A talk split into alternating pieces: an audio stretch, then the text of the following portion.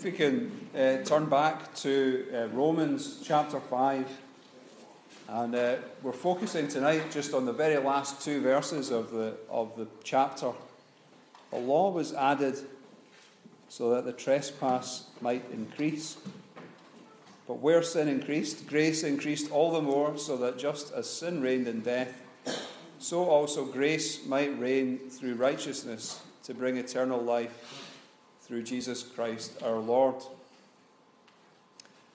Now, I don't know if you're a bit like me, but sometimes, especially when it's quite a warm Sunday evening, uh, when you read through a chapter like Romans chapter 5, it's possible to begin to lose the thread a little bit. Sometimes you maybe get a little bit confused, and especially because we've been so focused in on this chapter for, uh, for two or three weeks uh, in our studies in Romans. Uh, and so, what I thought we'd do at the start of this uh, tonight's uh, sermon is just to take a, a, bit of a step back and uh, zoom out, if you like. I use microscopes sometimes for my work, and it's possible when you're at the maximum zoomed in to slightly forget, especially if you go away and you come back, you have to zoom out, see the whole plant, in my case, that you're looking at, and then be able to zoom in, and then you can remember uh, where, where you were, what you were looking for. So um, we've been going through this pretty in a pretty detailed way. Let's take a step back and, and just remind ourselves where we are. The whole Bible is the context of, of these verses. And stepping all the way back to look at the, the Bible as a whole, um, the Bible is, is one message and it's, it's a, a coherent whole. It's, it's not a confusing book with lots of different messages in it. It's really one big message. And in our studies in Genesis, we remember uh, back earlier in, in the year, we saw how even at the very start, there's the promise of a Saviour who was, who, was, who was to come. And really, the whole of the Old Testament has to be read in the context of pointing towards a Saviour who would come. And when we get to the New Testament, uh, we've got the four Gospels at the very start of the New Testament. We can think of those as like as if we're reading or watching the same news event on four different channels. You know when something like you know the Twin Towers come, comes down, and if you could, if you were watching all four channels at the same time, you get a rounded picture. And that's what we have in the Bible with the four Gospels. We've got a complete picture of who Jesus is and of what he's done. And so the whole of the Old Testament points towards a coming Saviour, and then it's opened, it's, it's given, we've got some clarity in the four Gospels. And between the Gospels and Romans, we have, of course, the book of Acts. And uh, it's interesting that those of us who were at Cumbernauld last week and those of us who are here this morning have heard two sermons on Acts. And in Acts, we see the gospel of Jesus Christ, um, the reality of it as it begins to, to have a, an impact. The church is having a, a, a transformational effect everywhere it goes. And this morning, especially, we were reminded how uh, there are these pivotal moments when uh, instead of just being a message that was only shared with Jewish people, uh, God, in His grace, has opened it up that all of us have the opportunity to hear the good news of Jesus Christ. And that's where Romans comes immediately after Acts, uh, in a nice logical way, in my opinion, in the Bible. Uh, we then come to Romans, and, and in, in Romans, we've, we've been studying this for a while, but Paul who's the apostle who God has appointed to explain the gospel to people like us in the main who aren't uh, ethnically Jewish. Paul has set out in Romans the most clear and complete explanation of what, what it is, what are we really talking about here? It's, it's what is the gospel of, of Jesus Christ really about? So if you've got your Bible, just to flip back, just to remind ourselves of where we've got to so far. Uh, Romans chapter 1, verse 1, we see that Paul describes himself as a servant of Christ Jesus, called to be an apostle, and set apart for the gospel of God. And he sets out at the very beginning to explain that this book, the book, the letter to the Romans, is going to explain what this gospel really is. And uh, verse 17 was a verse that you might remember that we spent some time looking at. But Chapter 1, verse 17.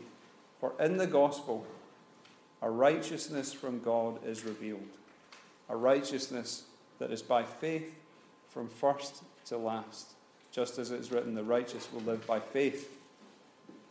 So Paul's explaining that it's about righteousness the gospel of Jesus Christ is, has got something to do with righteousness. And the rest of the book goes on to explain what that really is and what that means for us.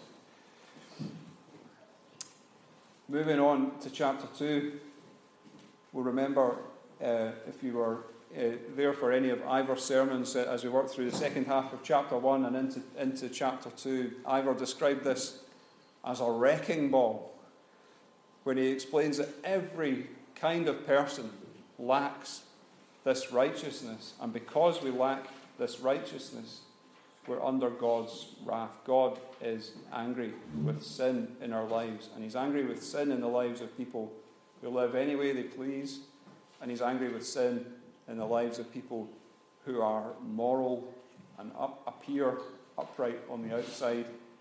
And He's even angry with sin in the lives of the Jewish people who are as meticulous as they possibly can be in keeping the law as it's been given to them.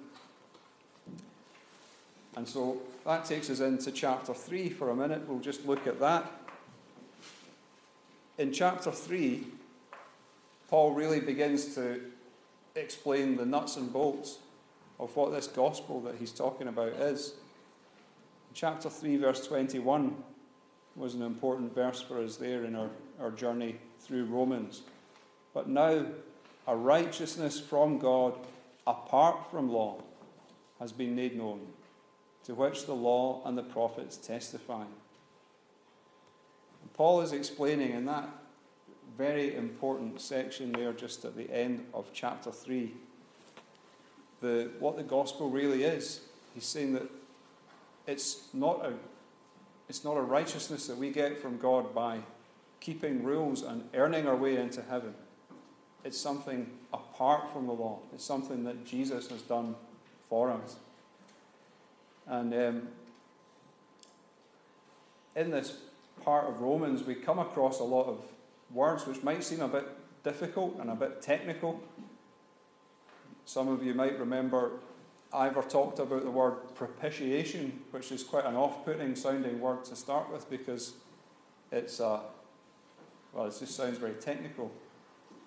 But we did, we looked at the, some of these words justification, remembering what it means to be justified, at our legal standing before God, and having a, the aspect of having our sins forgiven, but also having the righteousness of Jesus, as he says, imputed to us. So we had all these, these words. And although words like imputed and propitiation and justification and atonement and redemption, they sound like kind of Christian jargon that sounds a bit confusing to some people. It is, I believe, worth the effort to try to get our heads around this because it is important for us to know what Jesus has really done for us and to be clear about it. And, and, and it's, uh, this is a, a, a, key part of the message. Uh, so, what I'd say about that is if, if, uh, if when I mentioned the word propitiation, you thought, ah, oh, what was that about again? Uh, take advantage of the website. You can go back and listen to the old sermons uh, on there. And uh, I've certainly found it useful to be able to refresh my memory, to go back, and I would uh, encourage, encourage everyone uh, to go back and, and uh, listen again, as they say, to especially some of these sermons on Romans chapter 3. So the Old Testament's pointing to Jesus coming. Jesus comes in the Gospels. And the impact of that is seen in the book of Acts and in Romans, Roman, in Romans we see it explained. It's, we all need this righteousness. And this, this righteousness is explained in chapter 3 apart from the law. chapter 4 is just a bit of a brackets for us to explain that this is not something new. It's always been the case that the righteous are, uh, live by faith. And so, uh, Paul in chapter 4, as you remember, explains that even Abraham is justified by faith. He's justified by his faith looking forward to what Christ achieves for him. And not, uh, he does not, he's not described as being righteous because of what he's done himself. And Paul takes a wee bit of time to explain that in chapter 4. It's nothing, the gospel, it is new, but it's also not new in the sense that it's always been the case that every, everybody needs the righteousness apart from the law that Paul is talking about here. Even Abraham. So that brings us kind of up to the start of chapter 5. And the first half of chapter 5, you'll remember, um, we looked at the um, why it's a good thing that the righteousness that comes through faith in what Jesus has done is something that comes by faith and not by our own efforts. And we looked at some of the benefits of that at that first half of chapter 5, remembering that if it was up to us, if it was dependent on how good we were or how well we measured up to God's um, minimum standard or maximum standard, whatever you would want to say, we would have no peace, we'd have no security. But we have the, the peace and joy of knowing that it's been done for us. So we can, we can be absolutely confident in what Jesus has done.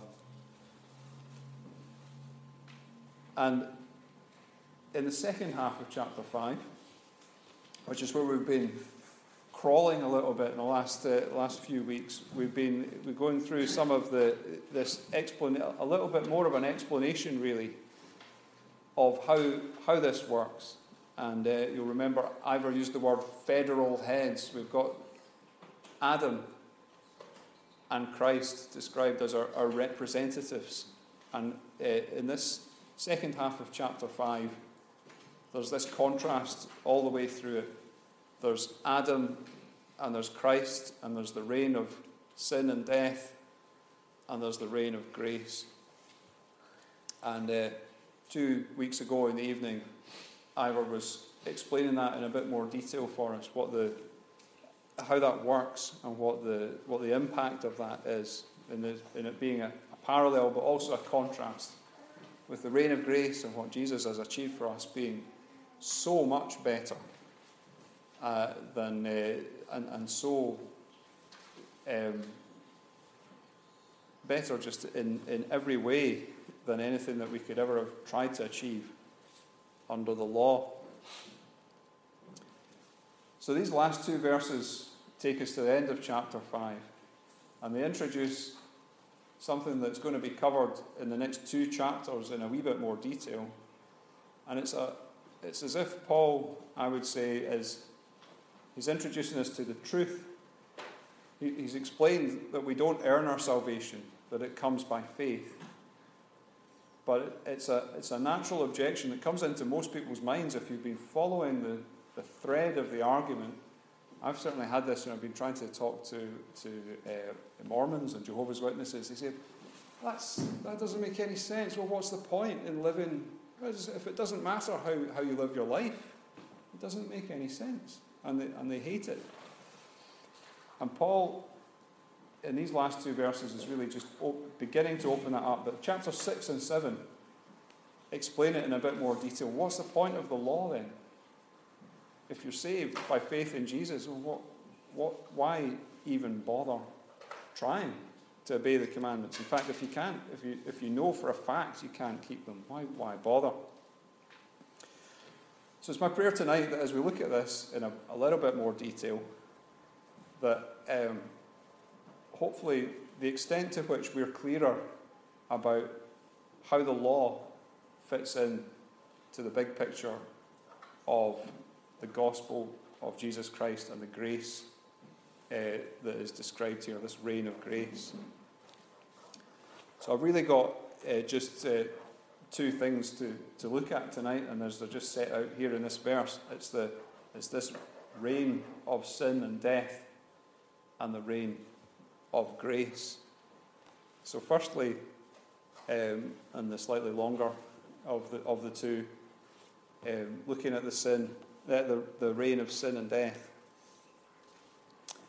Um, looking at verse 20 here, I want you just to cover it there with your hand for a minute and imagine I've asked you the question what is the point of the law in the Bible? Or uh, why do we have the Ten Commandments? I would imagine, myself included, that if somebody at random asked me that question, what's the point of the Ten Commandments? Almost all of us, we are all going to say, oh, well, it shows us how, how to live good lives. But when you look at the reason that the law was given, that Paul gives us here in verse 20, is a very different reason.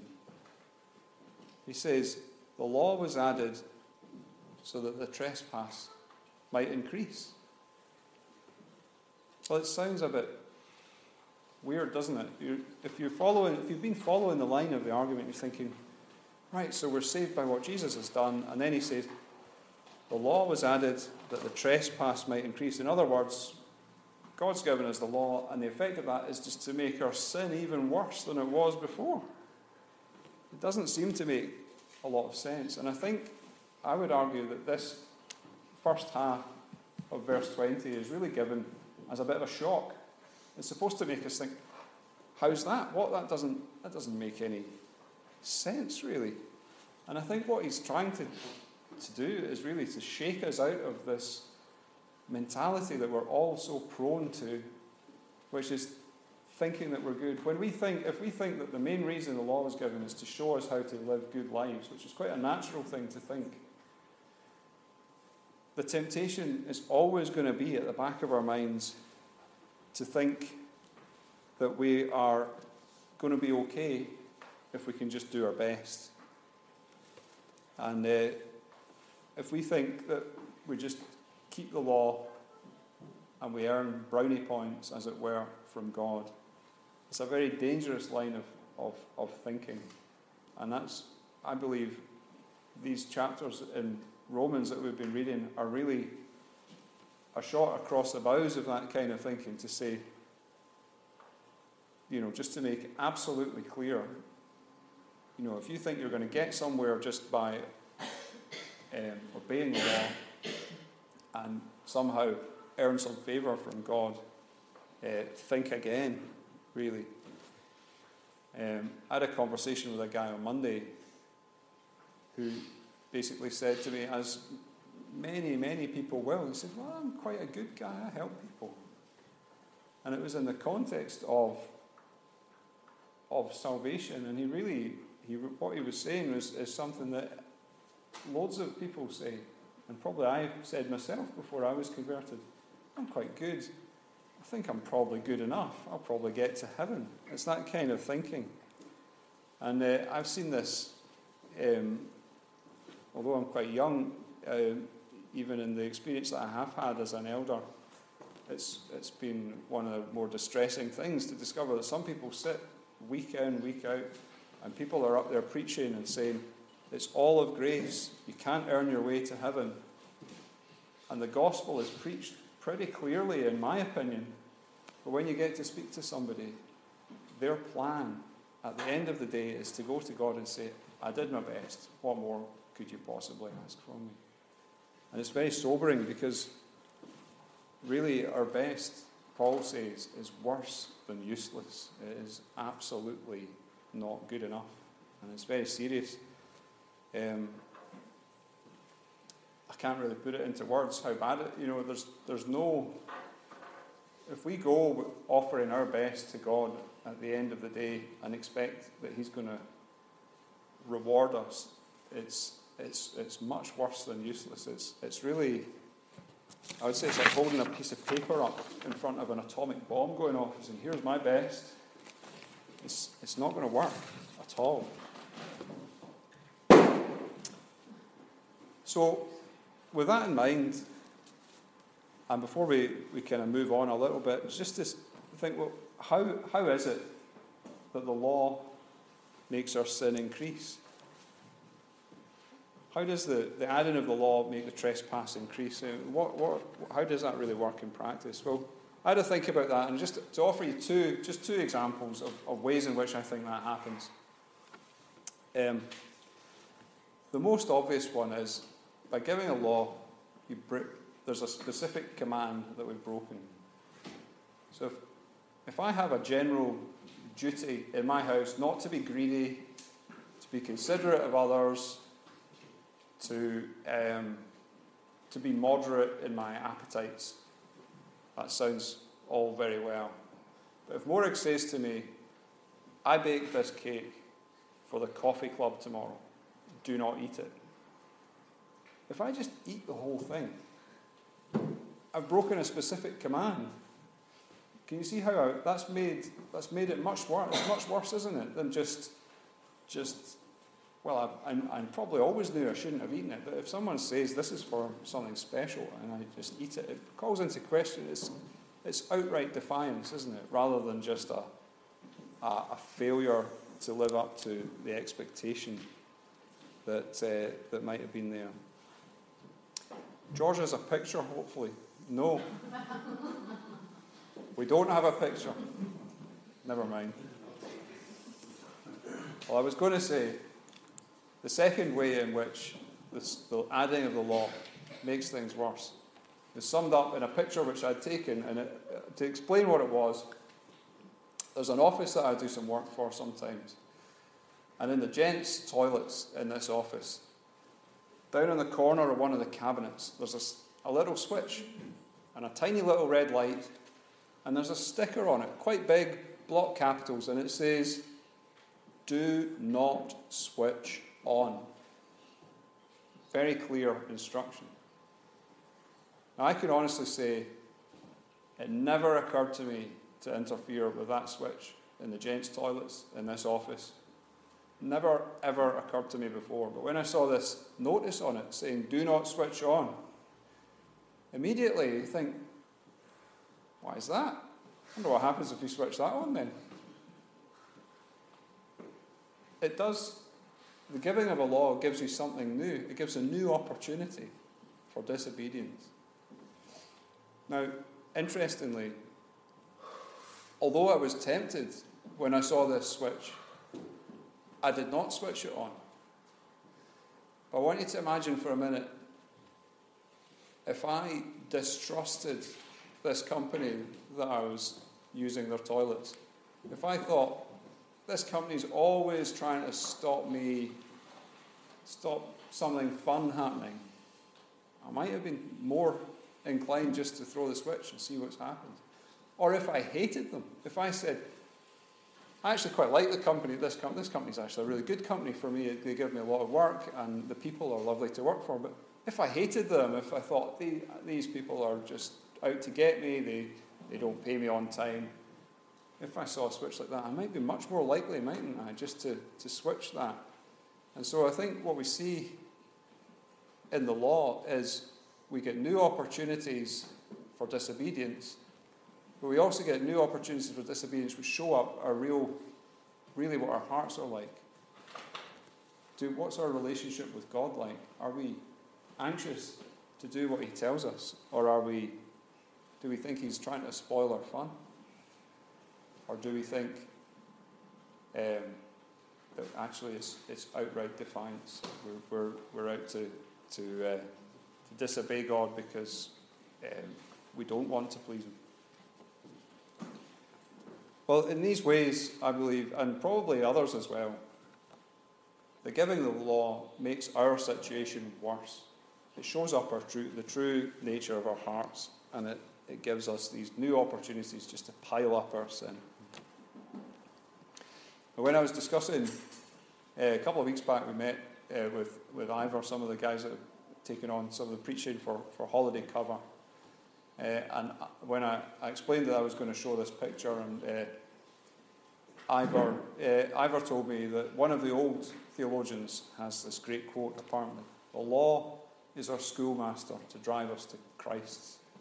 Now, some here might know who that's from. I'm afraid I, I didn't pay enough attention to Ivor to know exactly who it was that said that, but it's, it's, a, it's a good quote, I think, and I'll, I'll maybe try and find out who it was that said it. The law is our schoolmaster to drive us to Christ.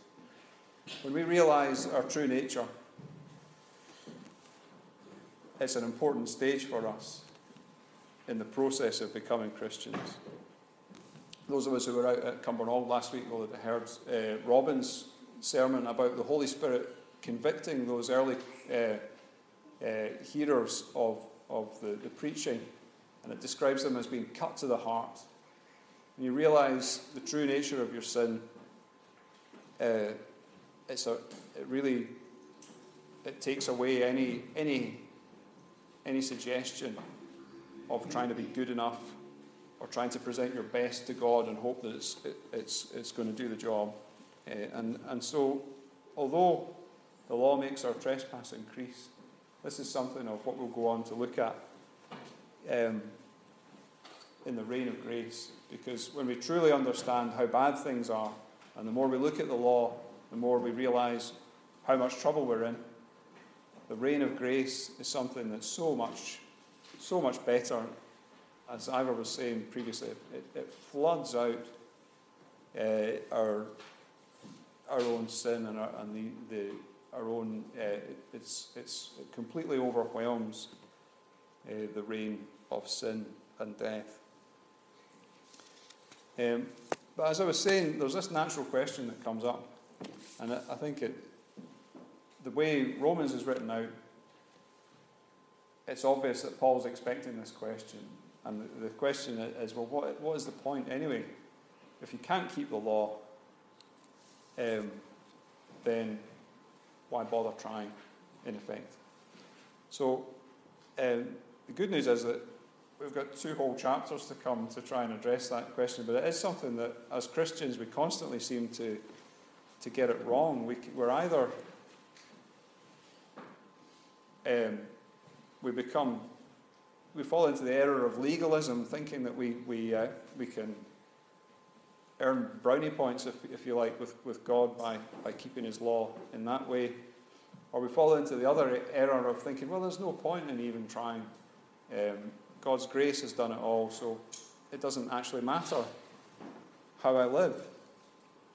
And although our, our verses tonight don't really uh, address this in detail, they, just trust me for the time being that the, the question, does the law still have any relevance for us as Christians today? The, the answer is absolutely yes, it does.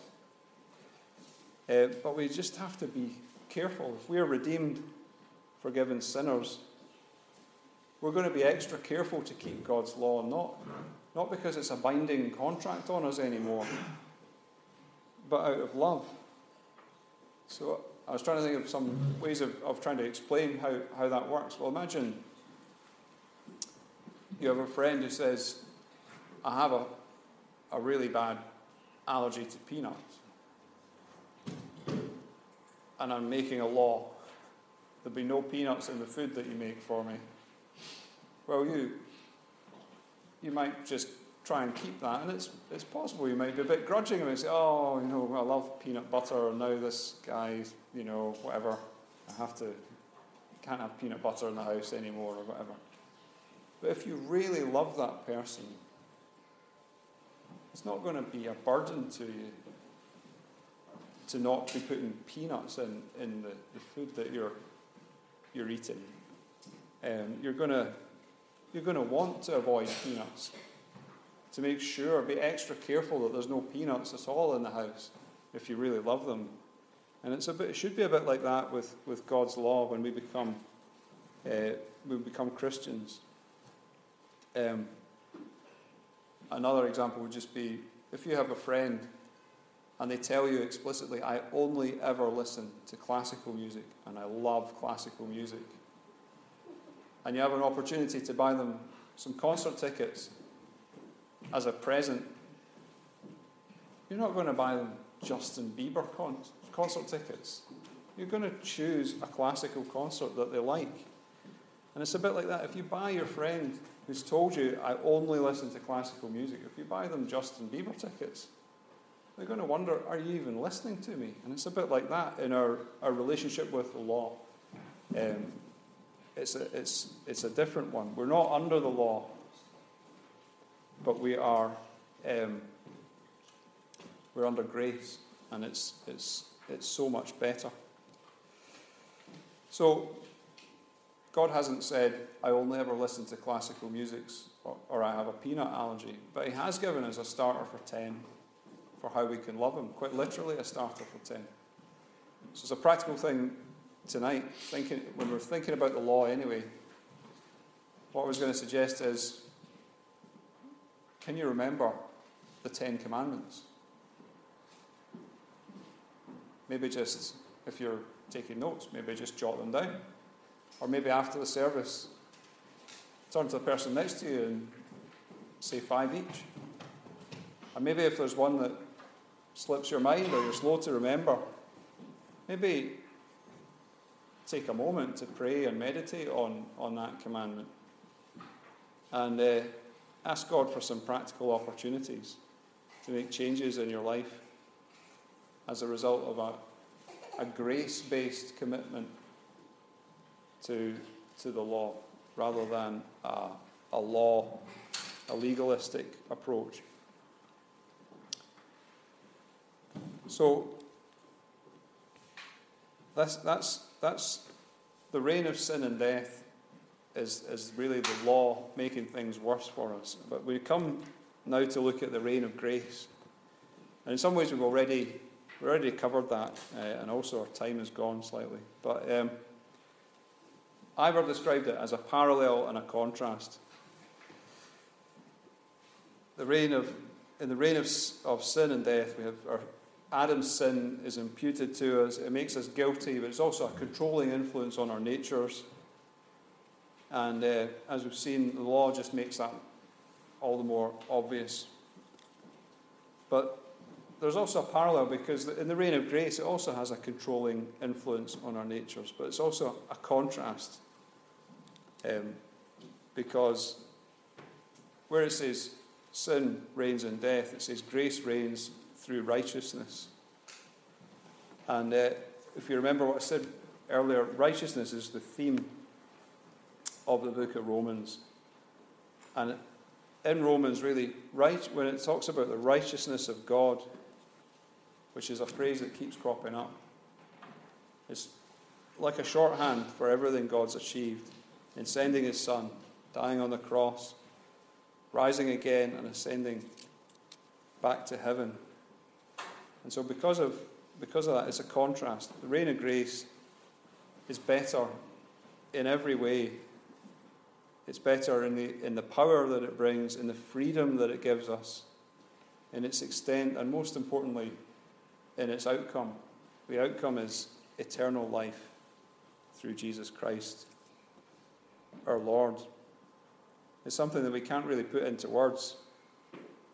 Um, the best we can do really is, uh, is to look, around and uh, perhaps 1 Corinthians 2, verse 9 describes it. It says, No eye has seen no ear has heard, no human mind has conceived the things God has prepared for those who love Him.